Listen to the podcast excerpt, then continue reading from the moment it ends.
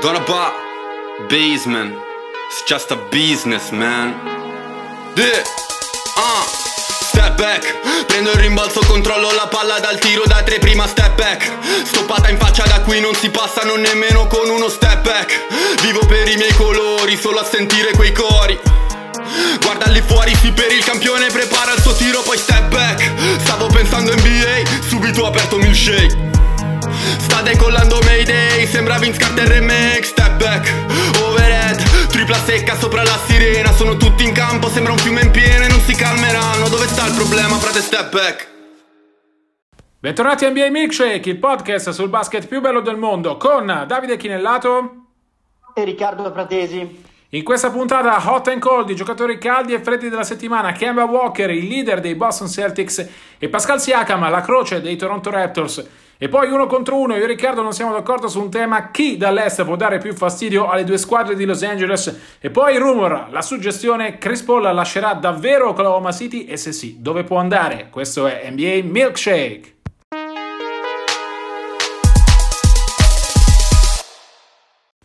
Hot and cold, i giocatori caldi e freddi della settimana. Riccardo, cominciamo dai giocatori caldi. Kemba Walker, protagonista della cavalcata playoff dei Boston Celtics, avanti 3 a 2 sui Toronto Raptors, prime due vittorie di Boston, due vittorie successive di Toronto, quinta partita dominata dai Celtics e la storia NBA dice che chi vince gara 5 passa al turno l'82,2% delle volte, una percentuale rassicurante, anche se i Celtics sono i primi a non, a non illudersi, come ha detto uh, Jalen Brown ieri sera non abbiamo fatto ancora niente. Però Riccardo, torniamo uh, su Kemba, era stato gestito durante i seeding games, il minutaggio limitato per permettergli uh, di arrivare ai playoff al meglio, perché aveva avuto un problema al ginocchio sinistro che l'aveva tormentato per mesi prima dello stop per pandemia direi che i Celtics hanno fatto centro e che il Kemba Walker che stiamo vedendo ai playoff è un signor giocatore in grado di fare la differenza costantemente. No? Cosa hai visto in Kemba?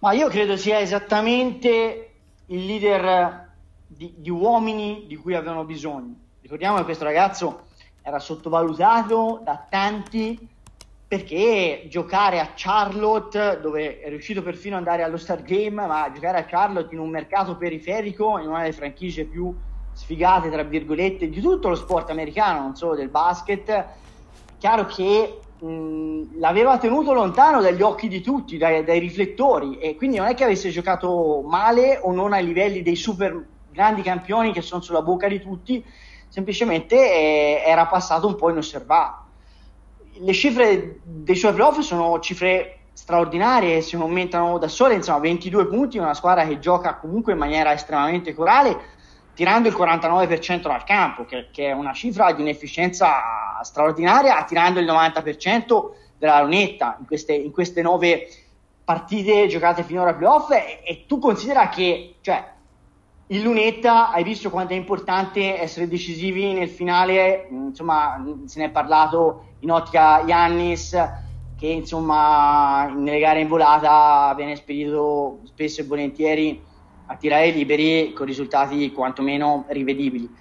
Io credo che uh, anche i 5 assist di media siano importanti per una squadra che ha già un grande terminale offensivo in Jason Tatum, ha già un giocatore di una straordinaria completezza come, come uh, Jalen Brown, questo è, è, un giocatore Kemba vincente fin dai tempi di Yukon, quando vinse quasi da solo trascinando gli Huskies al torneo NCAA, eh, quindi vinse un titolo universitario. È un giocatore che eh, sa essere stella senza sminuire i propri compagni, ma anzi, eh, essendo sia facilitatore anche in campo, sia facilitatore soprattutto in spogliatoio. Io credo che su tutti strida addirittura insomma, il paragone con Kyrie Irving, eh, nessuno discute le doti offensive di Kyrie, no Davide? Sì, Però sì. Eh, insomma quello che è successo nello spogliatoio di Boston nel recente passato e eh, vedere uno spogliatoio così coeso come quello dei Celtics di adesso passa molto anche dall'uscita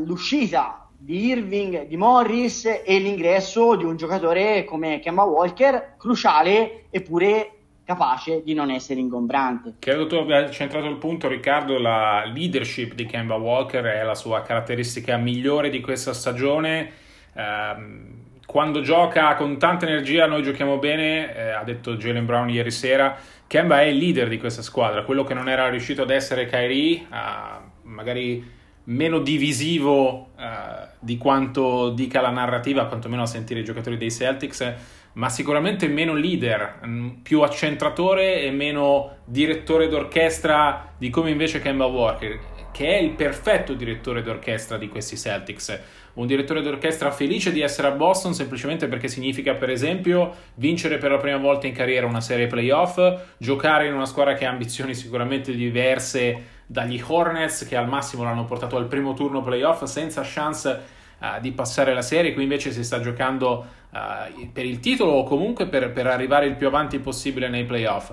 E poi credo che Kemba da subito abbia trovato la giusta intesa con i compagni, in particolare con Smart, con Brown e con Tatum, con cui non dimentichiamolo ha giocato il mondiale praticamente un anno fa.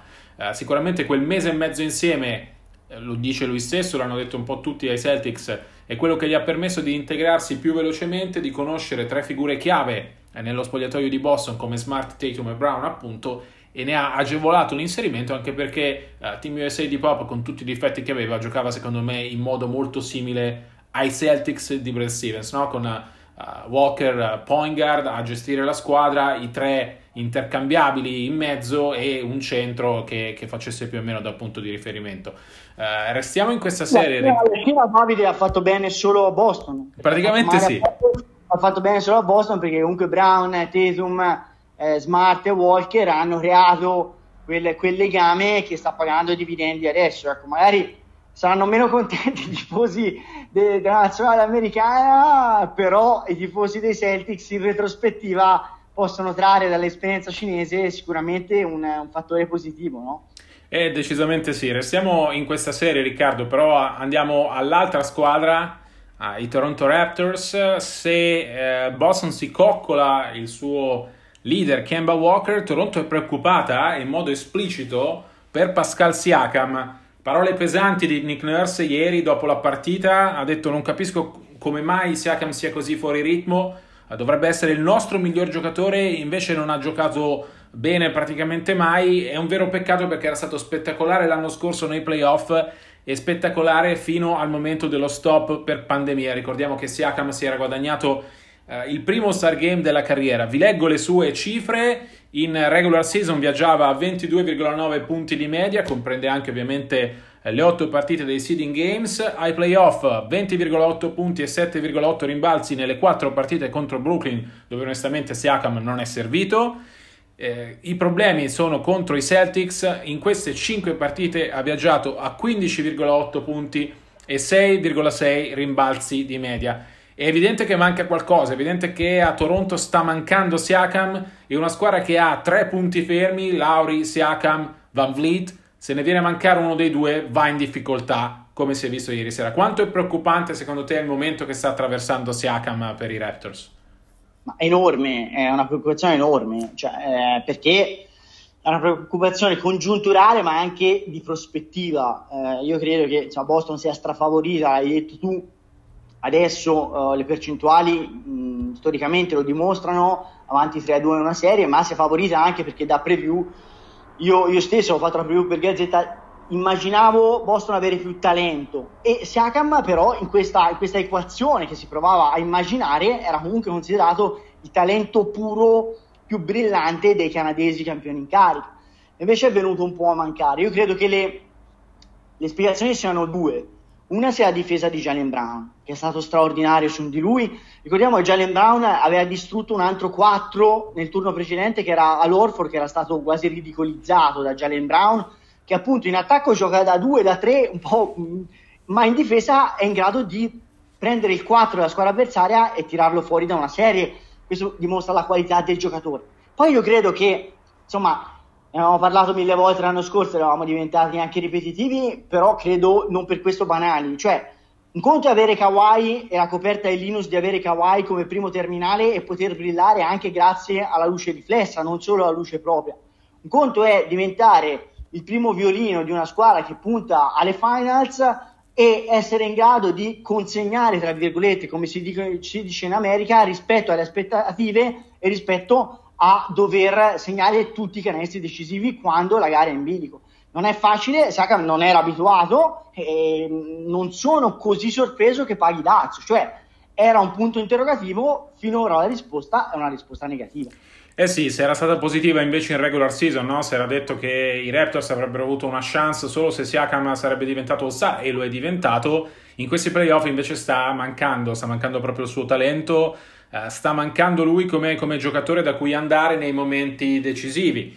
Uh, Toronto si ritrova con Kyle Lowry fondamentalmente a tirare la carretta, con Van Vliet che uh, ieri sera alla fine ha, da, ha aggiustato le sue percentuali, ma la prova di Toronto rimane estremamente negativa, sono, sono insomma, gli 11 punti nel primo quarto, i 35 del secondo, non ha proprio girato l'attacco e quando non gira l'attacco avresti bisogno del tuo uomo migliore che ti mette qualche canestro. Siakam si è visto solo a inizio ripresa, ha messo 6 punti di fila, poi è stato inghiottito letteralmente dalla straordinaria difesa dei Celtics e non è la prima volta che succede. Se nelle due vittorie Siakam aveva dato qualche segnale di miglioramento, di essere tornato il Siakam che aveva trascinato i Raptors, eh, come ha fallito questa partita fa invece capire che c'è qualcosa che non funziona, che magari può essere fuori ritmo, può essere fuori condizione, insomma non sappiamo quanto l'effetto psicologico della bolla pesi su di lui. Di certo questo Siakam che stiamo vedendo non solo ai playoff, ma da quando è ricominciata la stagione nella bolla, non è lo stesso giocatore determinante che era stato invece uh, fino al momento dello stop per pandemia.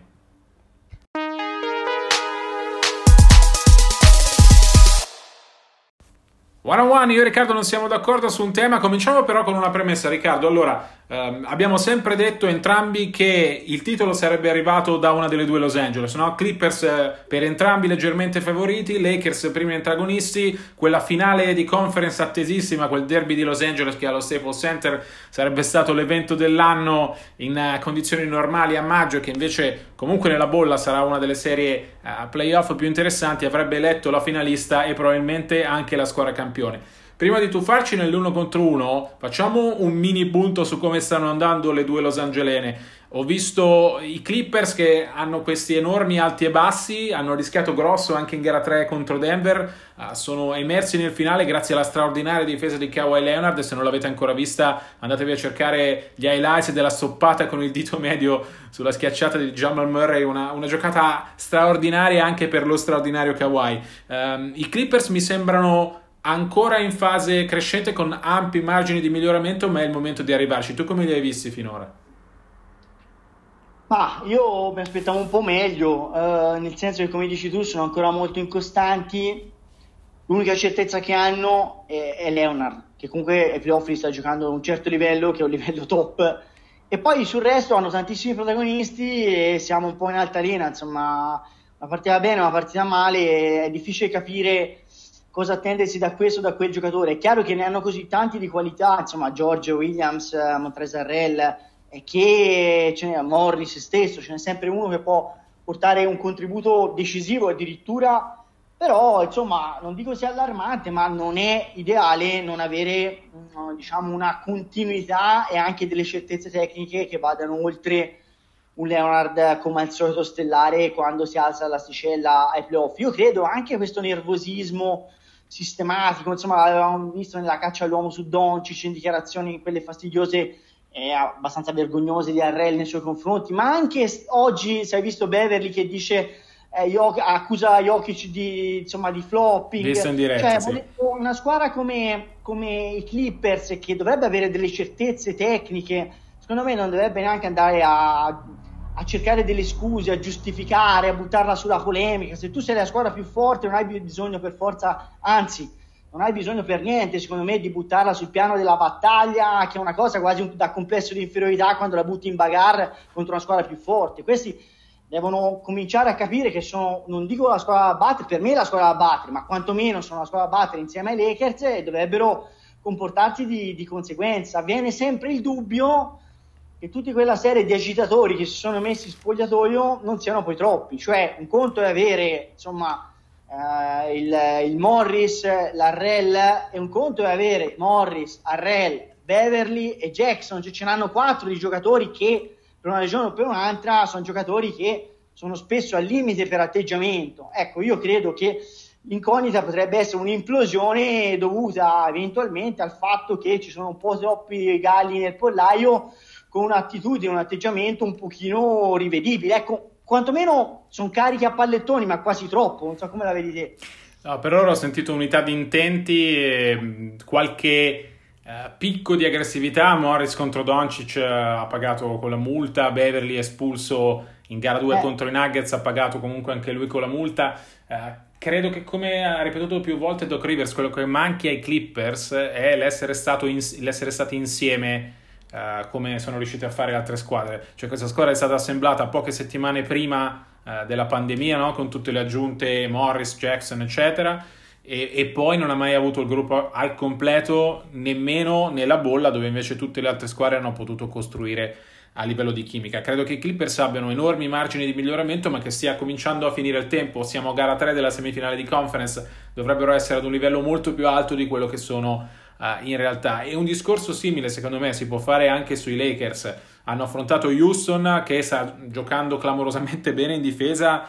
Uh, a sorpresa se vogliamo, nel senso che in regular season erano stati nella media se non mediocri e invece in questi playoff in difesa hanno trovato eh, il loro punto di forza. I Lakers sono stati sorpresi nella prima partita, nella seconda hanno giocato alla stragrande grazie a LeBron, grazie a Anthony Davis e grazie al ritorno di Region Rondo che dà loro un giocatore insostituibile, un leader in campo e fuori, una point guard alternativa a LeBron James e si è visto dai numeri eh, di gara 2 eh, quanto l'impatto di Rondo sia importante per i Lakers. Potrebbe essere un jolly eh, da giocarsi da qui, da qui, alla fine, no?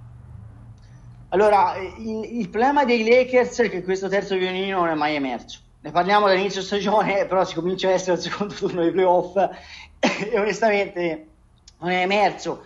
Kuzma non ha ancora fatto, secondo me, il salto di qualità, a questo punto dubito che lo possa fare. Green e KCP siamo insomma come Godot, siamo qua che li aspettiamo e sto passo avanti ancora non si è visto.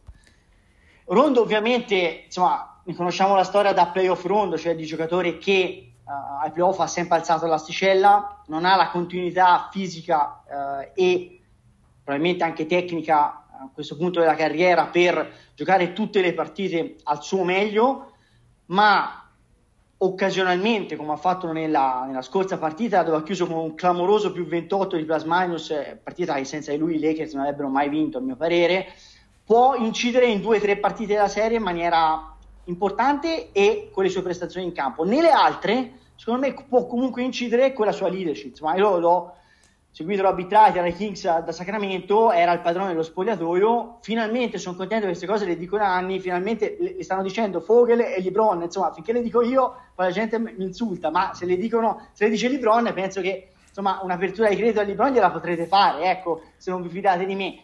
Credo che uh, è un po' un allenatore, sia un po' un allenatore in campo, sarebbe tecnicamente ideale come vice Libron per farlo rifiatare. È chiaro che Fogel è costretto un po' a fare necessità virtù e farlo giocare a volte anche con Libron, perché Libron in questa serie è costretto a sbattersi molto anche in difesa e quindi in attacco si trova a cantare e a, poter, a portare la croce, cioè diventa uh, stremato. Allora avere un altro uh, portatore di palla lo può aiutare anche in una convivenza che altrimenti non sarebbe ideale perché ricordiamo Rondo non è certo un tiratore anche se insomma ha piazzato dalla media il tiro che forse ha chiuso gara 2 allora perché abbiamo fatto questa lunga premessa? Avevamo promesso un uno contro uno. Perché per la prima volta dai playoff sia io che Riccardo vediamo una instant conference in grado di dare fastidio alle due squadre di Los Angeles qualora si arrivasse in finale.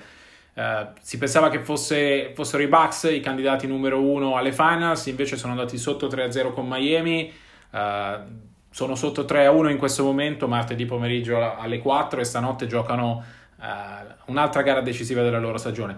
Però entrambi vediamo da est emergere delle squadre che possono dare fastidio a chiunque arrivi alle finals tra Lakers e Clippers, solo che, e qui c'è l'uno contro uno, non siamo d'accordo sul nome eh, della squadra più accreditata per dare fastidio ai Lakers e ai Clippers.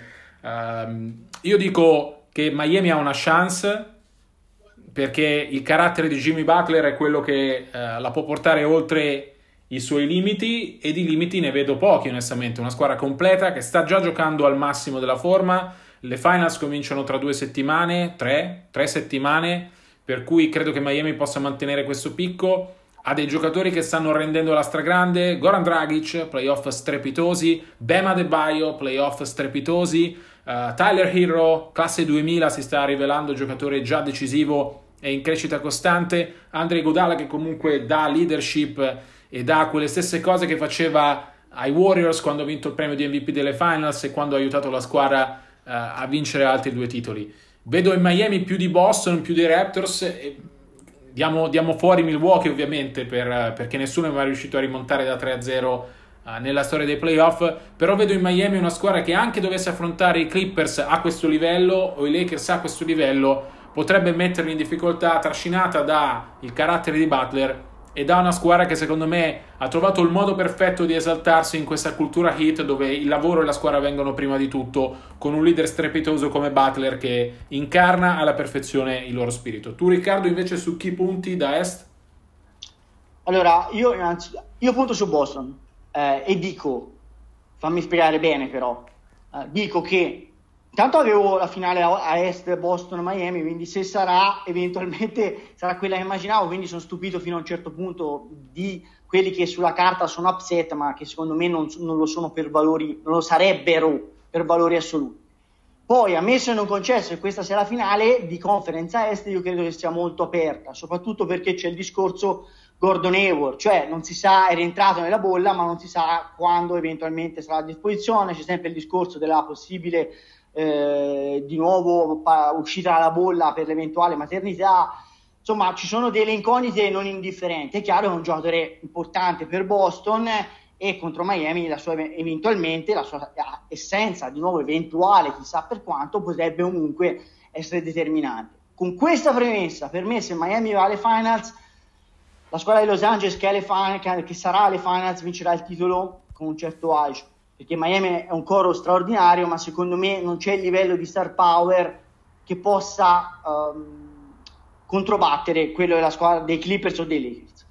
Se invece saranno i Boston Celtics a rappresentare l'Est alle NBA Finals 2020, io credo che siano l'unica squadra delle quattro a Est ancora in corsa che possa darci una finale non dico equilibrata perché secondo me la squadra di Los Angeles sarebbe favorita, ma con una legittima possibilità di vincere il titolo. Perché secondo me ha tre giocatori che rappresentano bene lo star power, cioè sono giocatori di valore assoluto no matter what, cioè qualunque squadra tu li metta, a prescindere dal contesto di sistema, se mi spiego, sono giocatori che sono cap- capaci di brillare di luce propria. E parlo di Jason Tatum che è un realizzatore straordinario, Parlo di Kemba Walker di cui abbiamo parlato prima e parlo di Jalen Brown che secondo me è addirittura il miglior giocatore dei Celtics perché per la completezza che offre sui due lati del campo anche come d'utilità per marcare in difesa quattro, tipo, quattro ruoli diversi e in attacco per giocare quattro ruoli diversi. Ecco, da, ripeto, questo non significa improvvisamente vediamo l'Est favorito, perlomeno per quel che mi riguarda, però dico che Boston, se va in finale, una speranziella di titolo la può coltivare.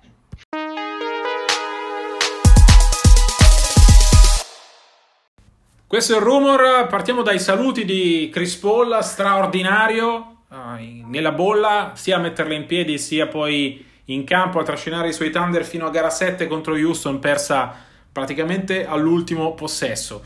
Parliamo di Chris Paul perché il suo video saluto ai Thunder sa tanto di addio più che di arrivederci. Eh, I fatti dicono che Paul ha altri due anni di contratto, in realtà uno sicuro, 2020-21 a 40 21,4 milioni di dollari e poi player option nel 2021-22 a 44,2 milioni di dollari. Però c'è da dire che le prestazioni di Chris Paul in questa stagione e nella bolla in particolare ne hanno ovviamente rilanciato le quotazioni.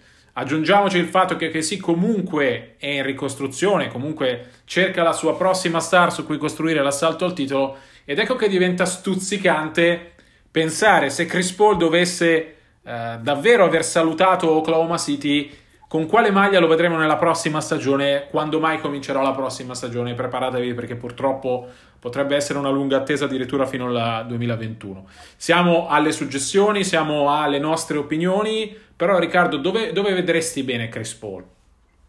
Allora, due suggestioni che ripeto mh, mm, sono quello che sono, cioè non sono rumors, non sono voci di mercato, ma sono suggestioni. Guardando questi playoff, sto facendo le nottate, come, sape, come sa chi mi segue su Twitter, tutte le notti ci siamo, sia io che Davide.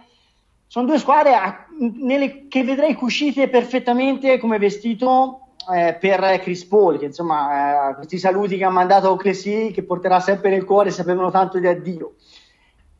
Una Miami, ne, ne parlavamo adesso, io credo che maggior ragione se non venisse eh, rinnovato Goran Dragic che ricordiamo in scadenza.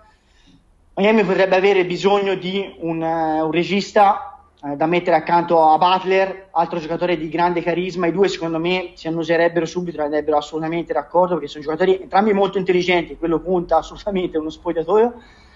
E io credo che per Miami che vuole vincere subito e che veramente ha una stella, secondo me, da vincere il titolo e lo sta dimostrando sarebbe un giocatore ideale. È chiaro che ha un'età, ha delle incognite sull'integrità fisica, però quest'anno c'è stato sempre fino alla fine e ha giocato bene sempre fino alla fine. Io credo che eh, anche quei tanti giovani, insomma, da Bama De Baio, Herro e Robinson, che si stanno mh, consacrando, eh, ognuno in modo diverso, con gli hit, trarrebbero enorme giovamento dalla presenza di un altro leader carismatico come Chris Paul. La seconda suggestione è Denver altra squadra che ai playoff sta facendo bene, benissimo, che ha altra squadra che ha tanti giovani interessanti. Io credo che Miami potrebbe dare indietro che sì, potrebbe dare indietro che sì, ovviamente eh, provare a dar via i Godala con delle stelle e dentro metterci un paio di giovani. Loro proveranno Nan e Robinson, ovviamente, o che si chiederebbe Tyler Hero. Ehm, Denver io credo che a Jokic e Murray, che secondo me Murray del meglio lo dà più che da regista, lo dà da realizzatore puro in guardia, farebbe comodissimo un giocatore del carisma di, di Chris Paul, dell'ordine, dell'IQ cestistico di Chris Paul. Hanno i pezzi da dare indietro, secondo me, a OKC, perché è una squadra piena di giovani anche interessanti e se vuole veramente fare l'ultimo salto di qualità e vincere il titolo, provare veramente a vincere il titolo, avere Paul sarebbe mh, quel quid in più che finora è mancato. Ricordiamolo, hai appena detto, solo due anni di contratto, è chiaro che sarebbe un all-in clamoroso perché le cifre sono da contratto Albatros, però se la salute di Paul è quella dell'ultimo anno, beh allora potrebbe anche valer la pena. Io ci aggiungo una terza squadra di cui avevamo parlato qualche puntata fa in Milkshake, cioè Philadelphia, una squadra che ha fallito, una squadra che ripartirà da un nuovo coach, ripartirà probabilmente da Embiid e Simmons. Se ci aggiungessimo Chris Paul, eh, sarebbe quel giocatore, quello che non è stato Butler, insomma, quel giocatore che gli dà eh, il carisma in più, gli dà tanto talento, gli dà la, dà la possibilità a Embiid e Simmons di giocare da 4 e da 5 come volevano fare nella bolla prima dell'infortunio di Simmons. Con Paul in regia al posto di Shake Milton, onestamente si fa un salto di qualità eh, clamoroso verso, verso l'alto, non che Milton sia uh, un giocatore da buttare, un giovane interessante, però ecco Chris Paul è uno star, sicuramente ha giocato da, per me quantomeno, ha giocato da quintetto all'NBA, adesso vedremo le votazioni io ce l'ho messo nella, nel quintetto l'NBA. Uh, eh, per cui ecco, credo che uh, Fila sarebbe un'altra squadra che dovrebbe fare carte false per prendere Paul in una situazione in cui Fila è uh, vincere subito in questo momento. Per cui anche la situazione contrattuale di Paul sarebbe perfetta per permettere ai Sixers di fare immediatamente un salto di qualità e diventare una contender nella Eastern Conference che ha verso l'alto ha almeno quattro squadre, lo stiamo vedendo, in grado di poter lottare per il titolo. Uh, ripeto, tutto quello che abbiamo detto finora su Chris Paul è, sono suggestioni nostre, eh, l'unica certezza è che Chris Paul ha altri due anni di contratto, uno sicuro, uno da player option e che ha salutato... E che via volentieri, devo che sì, non se, ne, non se ne abbiano a male i tifosi dei Thunder che l'hanno imparato ad amarlo e lui ha imparato ad amarli, tra l'altro ambiente straordinario di basket, la Cisa Piccarina, però l'impressione che grandi saluti fossero saluti, insomma, grazie di tutto, ma arrivederci da avversari, ecco.